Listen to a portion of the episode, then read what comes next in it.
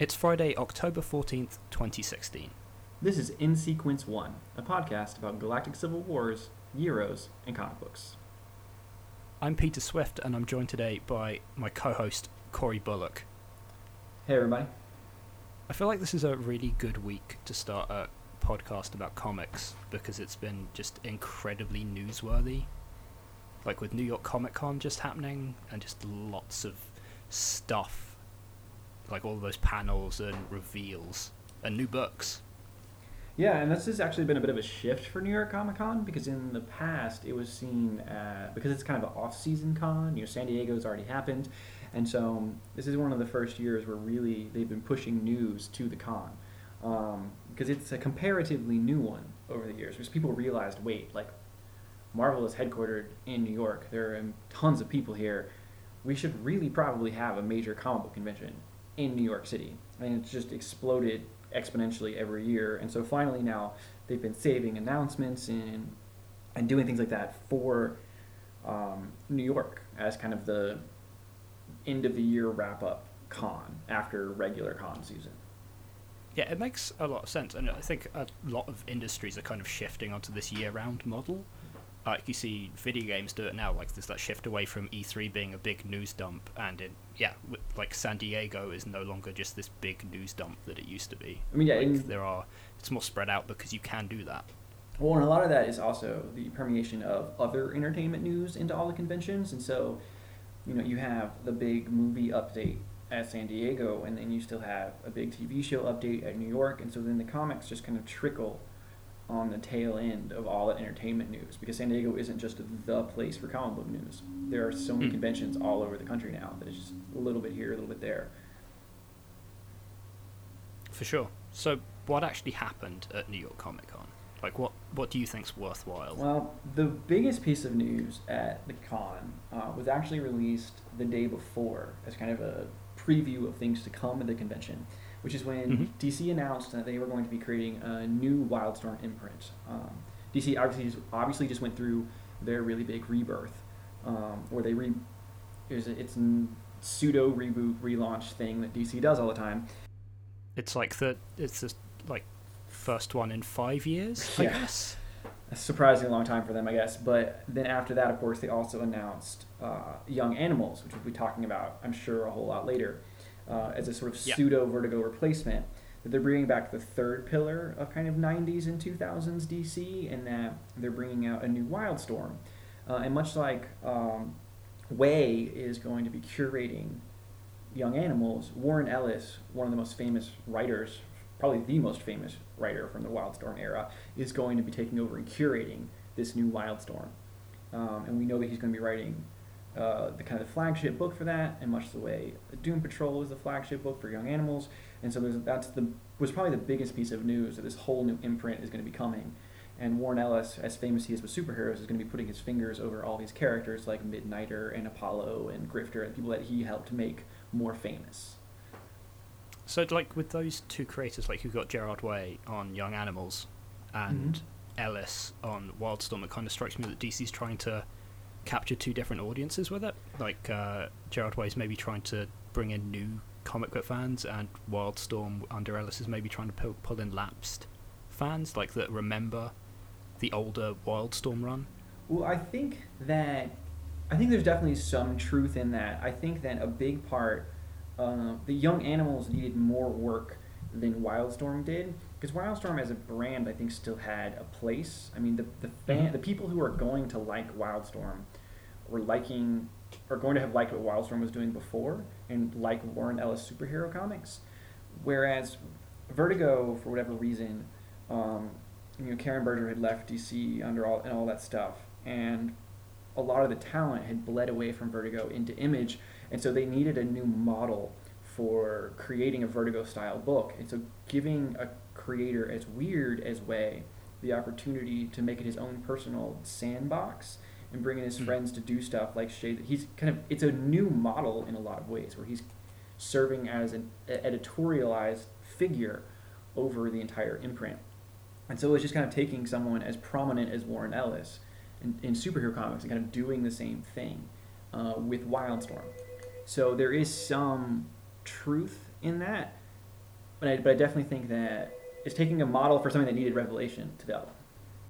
And also, Vertigo is still kind of continuing. Like there are still books coming out under the Vertigo label. That that is true. I'm going to be really surprised if there are a whole lot of new titles announced under that. I think that you'll still see American Vampire and some of the books in that imprint kind of do their thing. Uh, because definitely no book is going to come out in Young Animals without Way's fingertips on it, right? It's his Sure. baby. Uh, but if you think about it in a lot of ways, that was kind of what Vertigo was. If I'm reflecting on it, I mean, it was kind of Karen Berger and everyone she brought. She took Sandman, she took Hellblazer, all those books kind of under her wing and made them her own imprint. So I can see some similarities there, but And I, I guess think- it is kind of a similar thing with Young Animal, where they're taking things that have been established in mainline DC, uh, like Hellblazer was, and sort of taking it to a different audience. Like Doom Patrol is an established deep DC property. and yeah, and the same thing with you know Shade the Changing Girl.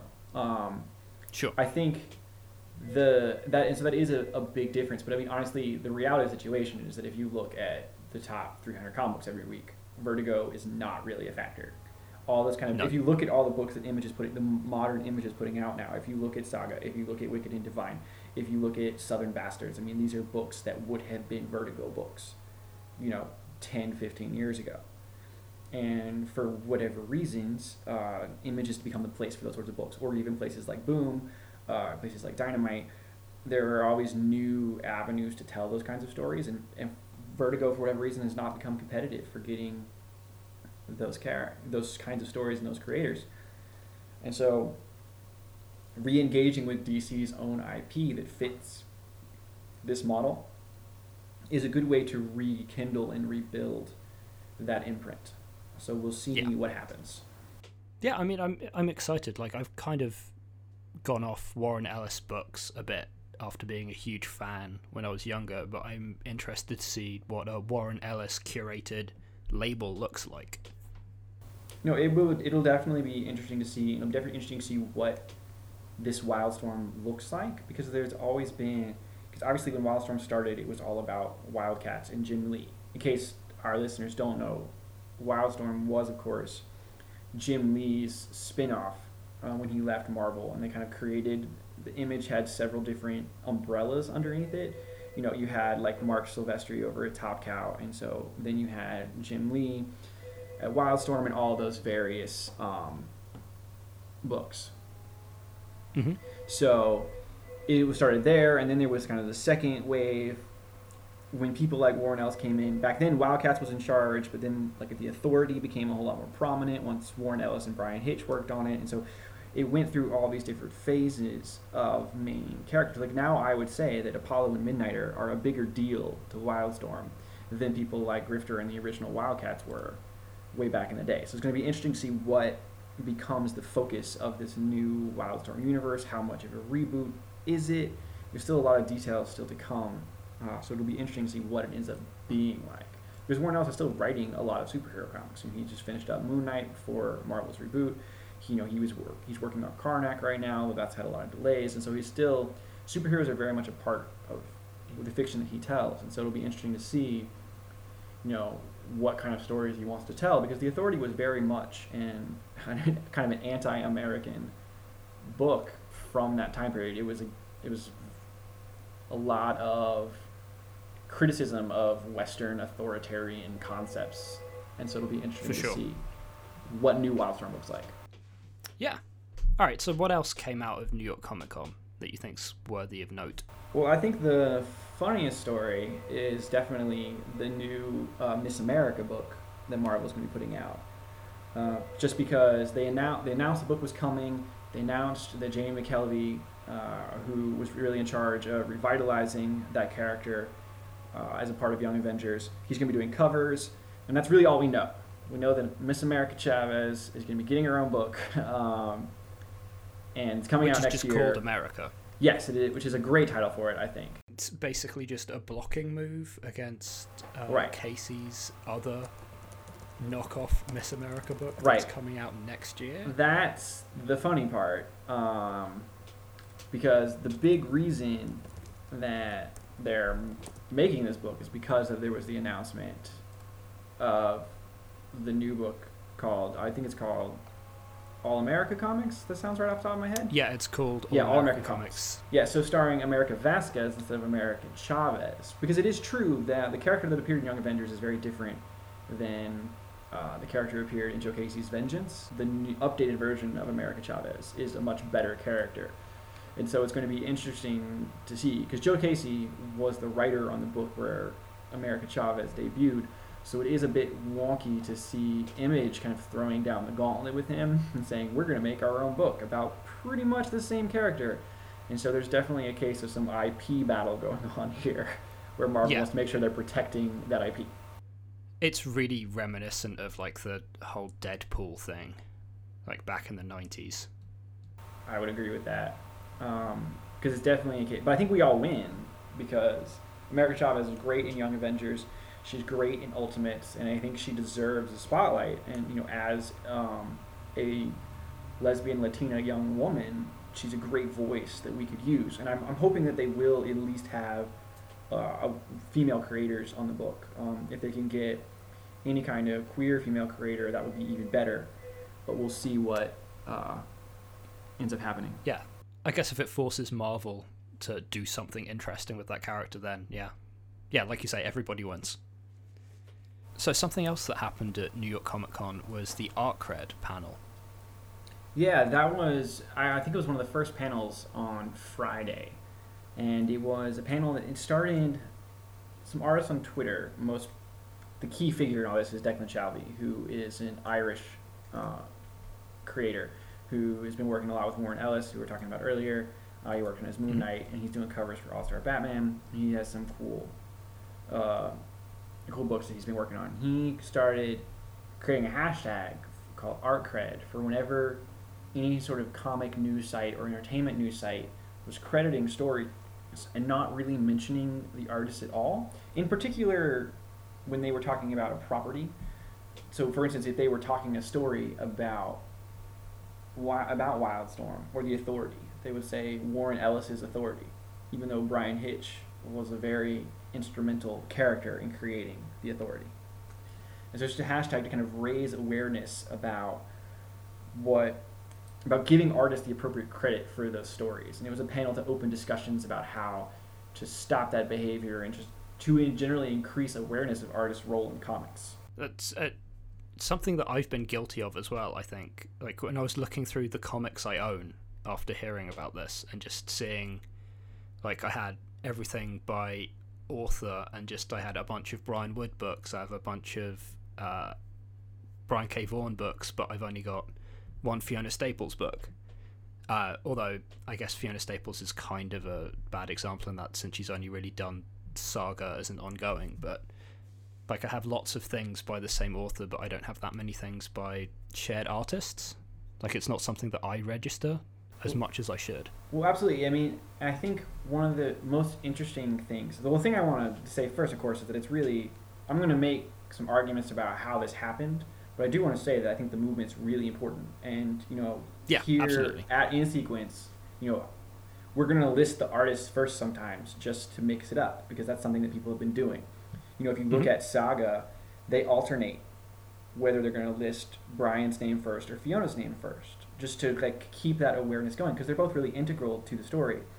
But one of the I think it is important to recognize how we kind of got here, um, and so much of that is in backlash to what happened in the '90s, as so much of comics are.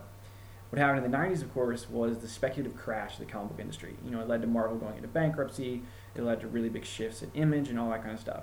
And a lot of blame was placed on the artist-driven books um, for causing this to happen because books like X-Men number one propelled Jim Lee to superstardom, and he went and founded, you know, Wildstorm with Wildcats, like we talked about earlier. And those books Yep. were seen as were rejected because of the crash, and so people were looking for part of the rebound was from these kind of highbrow, high quality intellectual comics by people like Grant Morrison, Warren Ellis, Brian K. Vaughan. These guys were seen as instrumental in bringing comics back. So people tended to follow from writer to writer, and the books became the writers are who you became fans of. Because how dare you follow an artist? Because that led to the collapse. Sure. So it, it is a so we want to give artists the appropriate credit, but obviously we don't we don't want to to go so far that we don't give writers credit too. It's a the point is to but it get, has kind of swung too far the other way. Absolutely. And I understand it's a very natural thing to think of if you don't come from a comics background because when you read, like I think a great example is Fables. Uh, so Fables was of course a 2000s uh, Vertigo book that was originally created by Bill Willingham, the writer, but Mark Buckingham drew. I don't remember the exact number of issues, but a disordinate number of issues of Fables. And so when you read Fables, Bill Willingham worked on every single issue. Um, but Mark Buckingham, Fables is his world. He create all the characters are his creations and his designs, as he created that vision. And you know, Tom King at the Artcred panel at New York City Comic Con, he did say he's the writer, but he's only really responsible for twenty percent of what people see.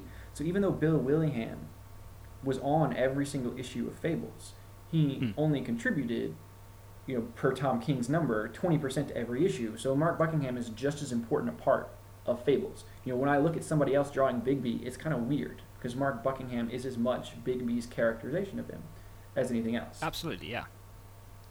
And so, but you can see how a person who's coming to comics without a lot of experience with it will just see Bill Willingham always there and becomes Bill Willingham's book, even though, you know, it's both of them.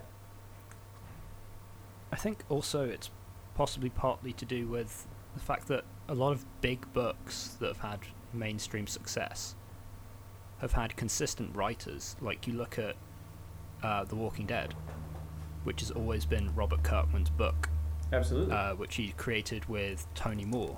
mm-hmm. But then Tony Moore's only on the first six issues, and then it's Charlie Adlard for the rest. Absolutely. Um, so it, I guess, that kind of causes a break at some point.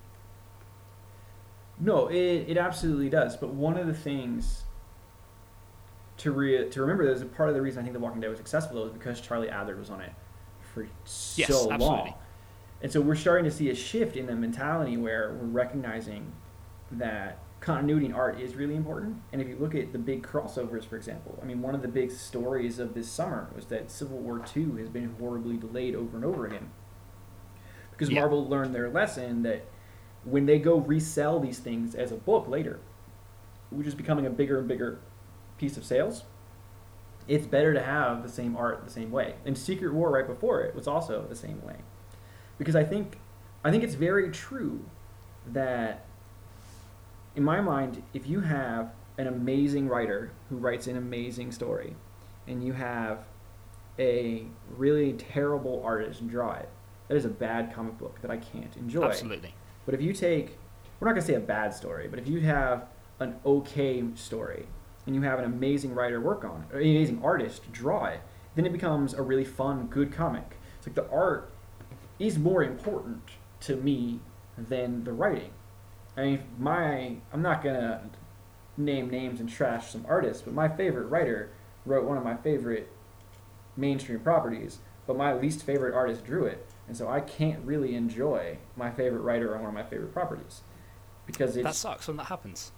it is uh, it's a weird thing, and so it is I know, I can totally understand it though. Um, like I'm reading Gwenpool at the moment, Mhm. which I am really, really enjoying, and it's not a slight to Chris Hastings at all. Like he is a really good writer and he's writing a really fun book, but without uh, on art, I don't think that book would be anywhere near as fun or dynamic as it is. Like that art just really elevates what is otherwise a kind. It's like a fun book Absolutely. into something that I have to read every month. The other piece that we haven't talked about either, though, of course, is that the relationship between writer and artist on a book can fluctuate greatly. I mean, if you go look at, you know, the 1960s and the Marvel method that was coming out, you know, Jack Kirby would just draw 20 something pages, and Stan Lee would just write some words on top of it based on a summary they had typed up together, right? And then Yeah. if you look at modern comics, you know, you look take someone like Ed Brubaker. Now, Ed Brubaker loves his artists, right? You can just see that by the simple fact that pretty much everything he does is drawn by Steve Epting, Sean Phillips, or Michael Lark. So, like, Ed, Ed Brubaker loves and appreciates his artists. But if you listen to Ed talk, he is very detailed and specific in his scripts because he's been working in comics long enough now that he has a very particular vision for what he wants.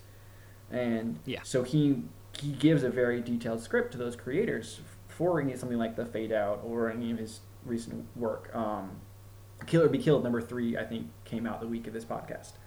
Uh, but if you look on the other side, there's also stories like Mark Waid and Chris Samnee are working on Black Widow for Marvel right now, and that is very old school Marvel method book. So Chris needs most of the credit for Black Widow. I mean, he and Mark Waid co-plot it, and Mark adds the dialogue later, but the pages and the pacing of the individual stories, Chris does most of the work on that book, and Mark will give him that credit because Mark is a nice guy, and that's just kind of the way that book is done, which is very different from Ed's books, where he collaborates closely with Michael and Steve and whoever he's working on the book, or Sean, whoever he's working on the book with. But his scripts are very tight and very detailed and so the relationship between the writer and the artist will fluctuate depending on the creators and their familiarity with each other and things like that. And so it's very it's very naive sometimes to just say this person wrote it and this person drew it and this person colored it because we haven't even talked about colorists but they're obviously a part of it too. And and letters as well. I don't want to discredit anyone. I mean when i always No, try and make sure, sure, you know. They So- even get less of the credit, like than even artists do, or like pencilers do. Absolutely, and particularly, uh, I mean, letters get no credit at all, but colorists were finally seeing um, a renaissance of their credit because people um, like Matt Hollingsworth, like Justin Ponsor, like Jordie Bellaire are getting recognition for the books that they do, and people, I mean, if I see that one of them is coloring a book, I am actually that much more likely to go read it. And it's, Yes. it's exciting to be in a place like that now. Yeah, where you can recognize names and become fans of more than just a writer and start to follow other things within comics. It's cool. Absolutely. And art cred seems like a really cool, important thing. And it's also popping up in, well, not popping up, but there are also going to be other panels. Mm-hmm. Yeah, the I know there's gonna be one at Thought Bubble this year, uh, which is pretty exciting. Uh, just because we want to just make sure everyone's always talking about it, and when everyone's seeing any panels or news articles, particularly news articles that aren't comic book news sites, because the comic book news are catching up to it, but regular entertainment websites, we should make sure everyone knows that these people are just as important to telling these stories. Absolutely. All right. Um, I think we should probably move on to our next segment. Like, okay, so each episode, Corey and I are going to set each other a book to read. Uh, I think it's mostly going to be a single issue, Yep. uh, but within reason, it might be a little bit more. Um, and this week, uh, I've picked. Uh, I want to find the full title. I think it's off the top of my head, uh, The Journey to Star Wars The Force Awakens Star Wars Shattered Empire Issue 1. Good job. I have the cover up, and that is exactly what it is. Nice. I want to emphasize this was Peter's choice for me to read. Yep. I mean, and obviously I had to read it as well. Sure. Like, it's not as if it was just I threw it and ran away No, course. laughing into the night. Of course. Uh, and my choice was, of course, because Doom Patrol number two came out this week. I said, Peter, you got to read at least the first issue of uh, the new Doom Patrol from Young Animals that we talked about earlier. Um, so let's start with Shattered Empire.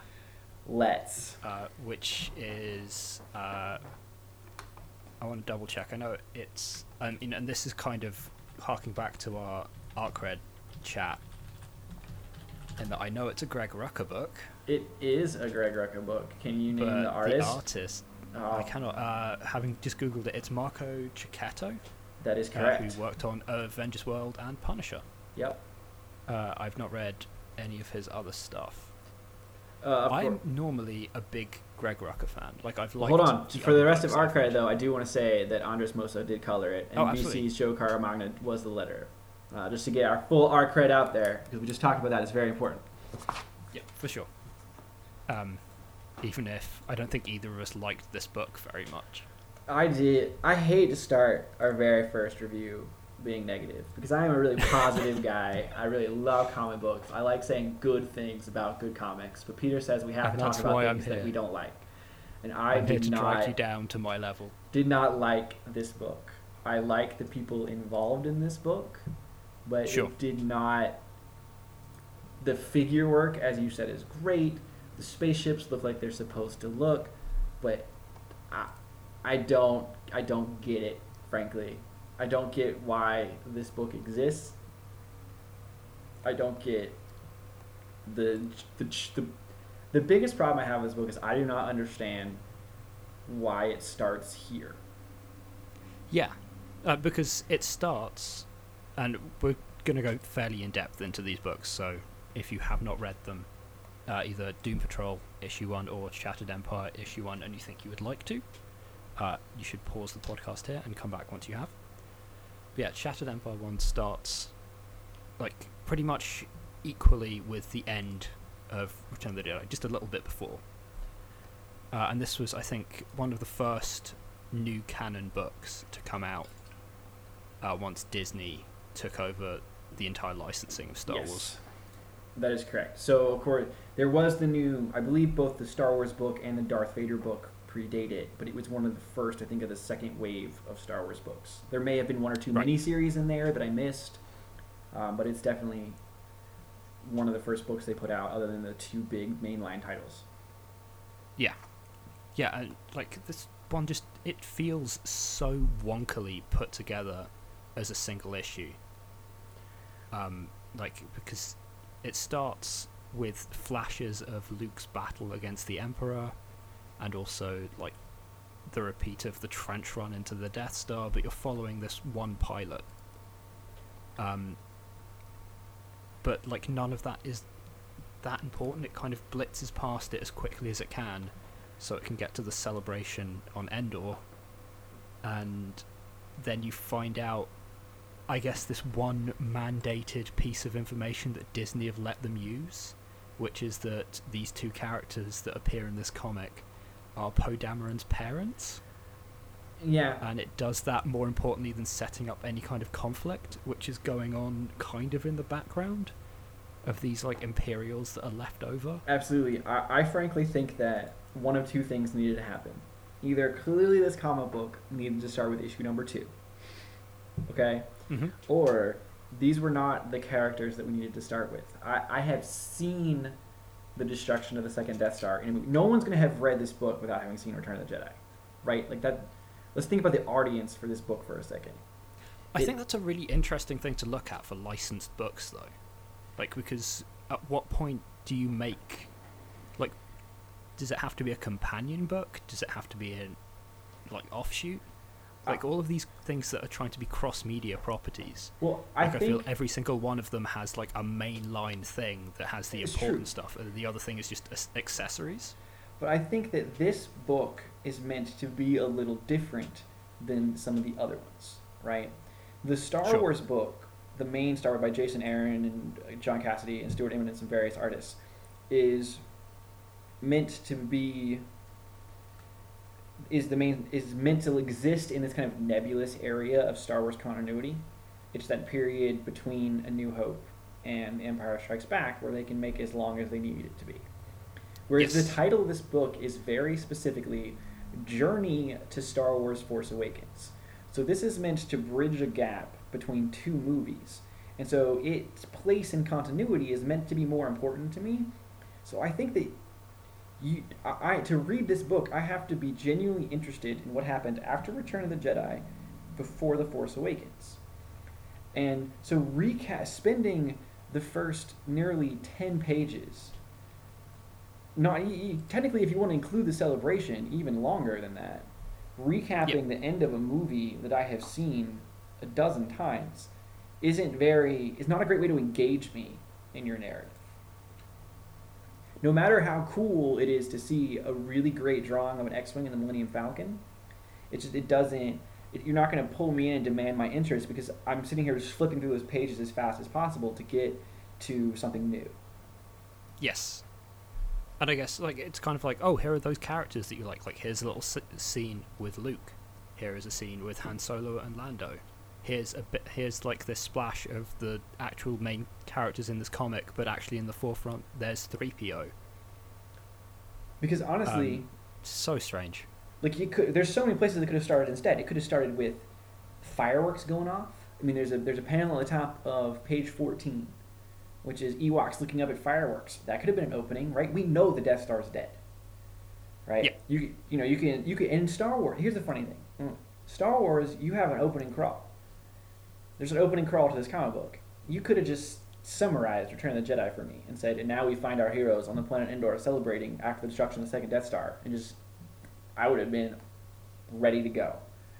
You know? Yeah, because it's fairly safe to say that if I don't know how Return of the Jedi ends, I don't care who Poe Dameron's parents are. Well, I also think that you would be really confused because the Sure. information, the information that they give you about what happened, is very minimal. So it both assumes that you know, and and then spends nearly ten minutes having it happen in the background, without really adding that much characterization to these characters. I mean, I learn what the Poe Dameron's mother looks like, but that is about it. Yeah, like I think it's partly because I looked at the release schedule for this book, and it's a weekly book, or it was a weekly book. There were only four issues of it, and I wonder if that's maybe why they felt they could be a little lackadaisical with the pacing on this. Is because you're not sitting on it for a month. It is like literally you can go and pick up the next issue within a week. But if you look at some of the ex- weekly experimental books, like 52 and Amazing Spider-Man, they they didn't do that. And the reason they were so successful was that you were literally getting a full comic book every week, and so it all felt Yeah. really important. I don't know Yeah, it it's a strange. because if they were going to do that, go, go ahead. the last thing I want to say about this is that it's probably the worst written Han Solo I've ever seen. Like, just he gives a speech at the end where he's like rallying some troops to go attack this imper- remaining Imperial base, and it's just so out of character for that character. I it just seems so jarring. I think that's fair.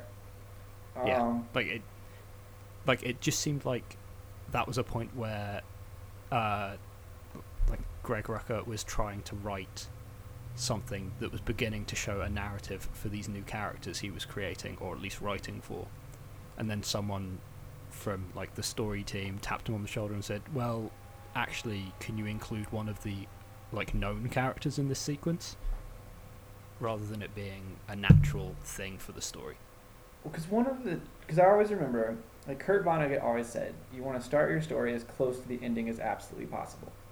And I'm just, I'm flipping through the book, and I'm just finding so many places where it could have started. I mean, they certainly do that. They start their story as close to the ending of Return of the Jedi as possible. well, like really, I mean, for instance, if you're flipping through it. There is a page where they have they have been victorious, right?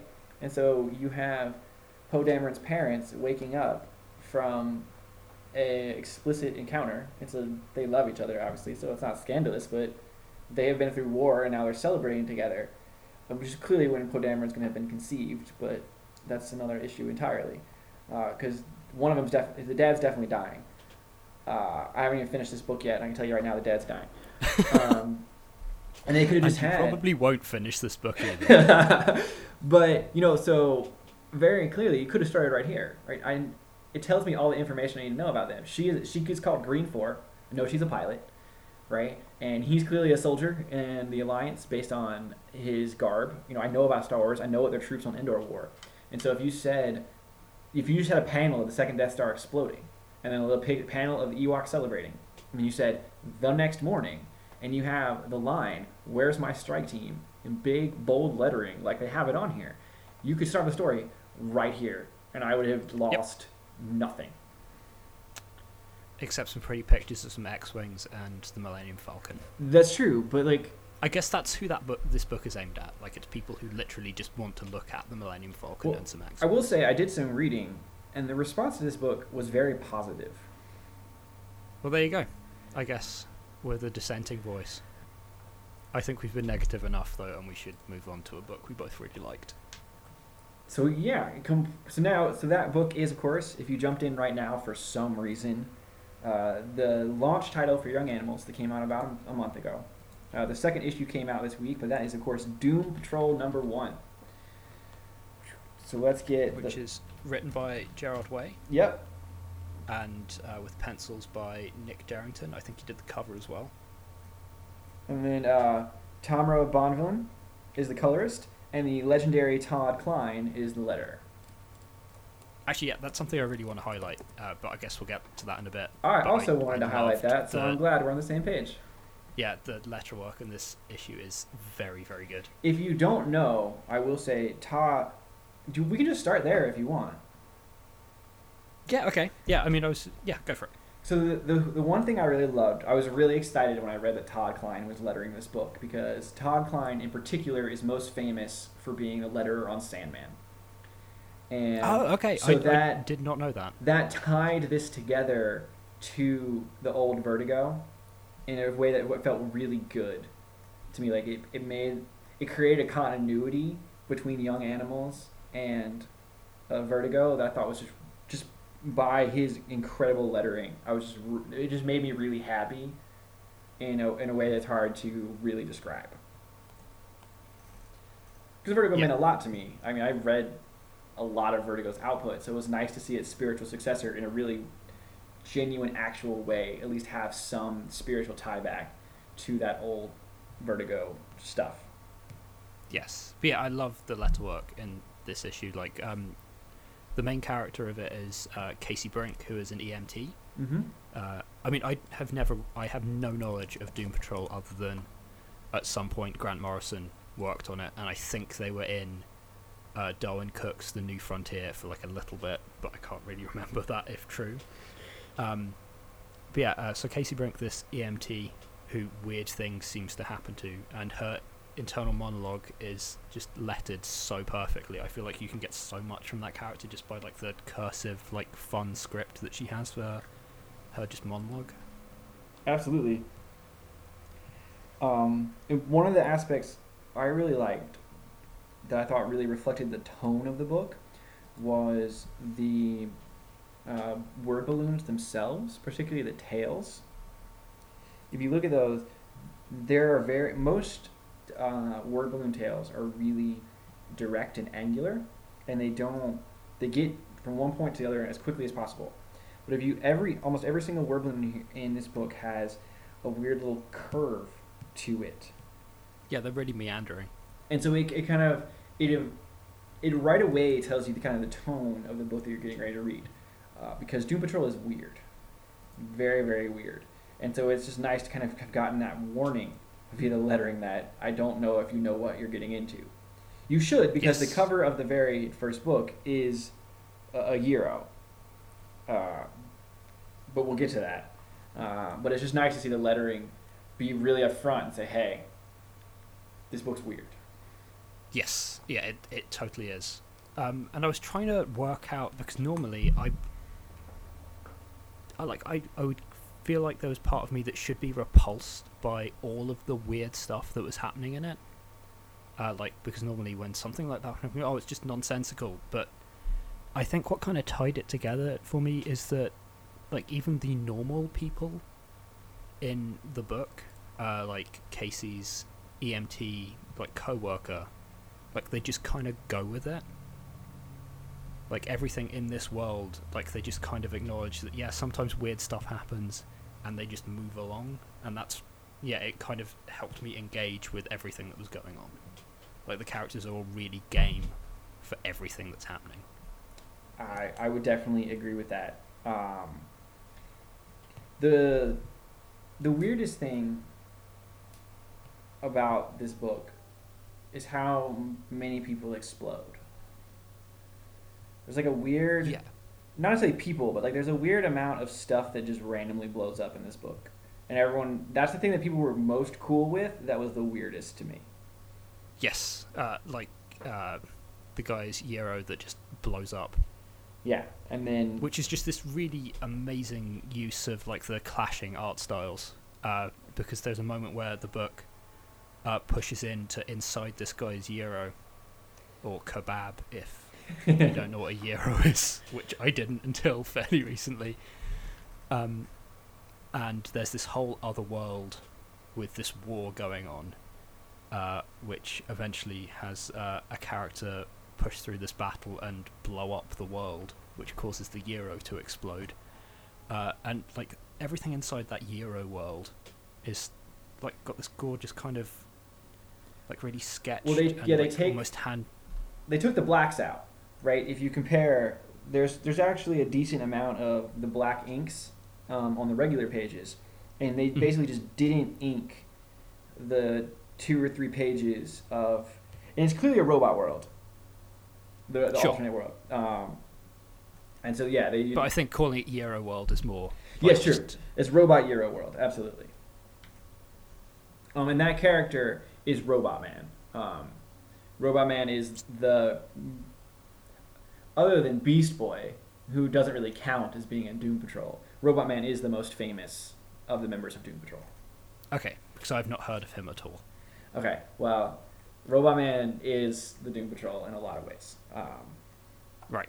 and he's pretty easy to figure out because he's a robot man. Yeah, no, uh, yeah, you, I can totally understand. Uh, like where they're going with that name. It's I'm, I'm pretty sure he's the only character to have appeared in every issue of Doom Patrol. Yeah, I believe I know he has more appearances than anyone else. I'm pretty sure he's appeared in every single issue. Sure. Um, at least he's been in every single run of Doom Patrol, which is not the case for everyone. Okay, no, that that makes sense. And uh, so I think it's Um, very deliberate that he is the first member of the Doom Patrol that we meet in this issue. Yeah. Um, but yeah, what I was gonna say is, uh, I love uh, that like on that sequence where they have taken the blacks out and like the art looks like so different, and then it just with the explosion like immediately kind of as close to a smash cut as you can get in comics, back to this super bold, heavily inked explosion like back in the quote unquote real world, and just that clash works so well. Mean, absolutely. I mean, and one of the things to go back to the lettering really fast that I do want to say is I love how there is they do they do so many of the transitions via lettering that way. Um, for instance, here there is if you look at the smash on the bottom right of that page. So basically, the, the the gyro ends up exploding because Robot Man destroys the gyro to escape gyro world to come back into our world. Okay, and if you look at the smash when he hits the button to destroy the gyro world, and you compare that to the smash of when he's breaking the wall down on that same page, you will notice that the coloring and the outline of that lettering is much more reminiscent of the lettering you see in the other explosions like the boom because that the sound effect is actually transitioning between the two worlds. And it's like our modern world kind of on top of that. And they do a lot of Yeah. really great transitions via lettering like that um, you know for instance there's the we do a transition from we'll get to the what's going on with Niles Caulder in a minute but there's also oh, I'm the so excited. there's the backwards Oh, ambulance, right? It's such a great. We read that, but we have to process that as a piece of visual information. So it's a real, it's a great establishing shot, while Hmm. also being a caption of telling us where we are. I kind of love that they use the text as a physical landmark so that it could double as both of those things. So there's a lot of really great transition work that they did in this book. Yes. Um, so can we talk about what's going on with Niles Caulder? So do you know who Niles Caulder is? Because I do. Not a clue. Okay. But this is my favourite single page in a book in so long. I love it. Just So his his beaming smile at the end of this page after he's done fiddling around with his keyboard is just Well, the one really interesting thing though is that he makes the same fly symbol as the fly symbol that the one robot guy says. So I'm very Yeah. interested to see what his keyboard has to do with what was going on with Robot Man being in the gyro.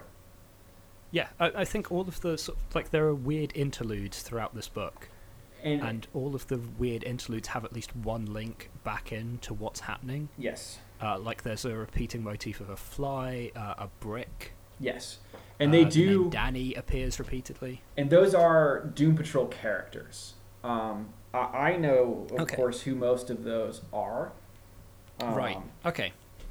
But they're, and so they're uh, they're less ties into who those characters are, and more just kind of I think teases of how those characters are going to get introduced to us over the next several issues.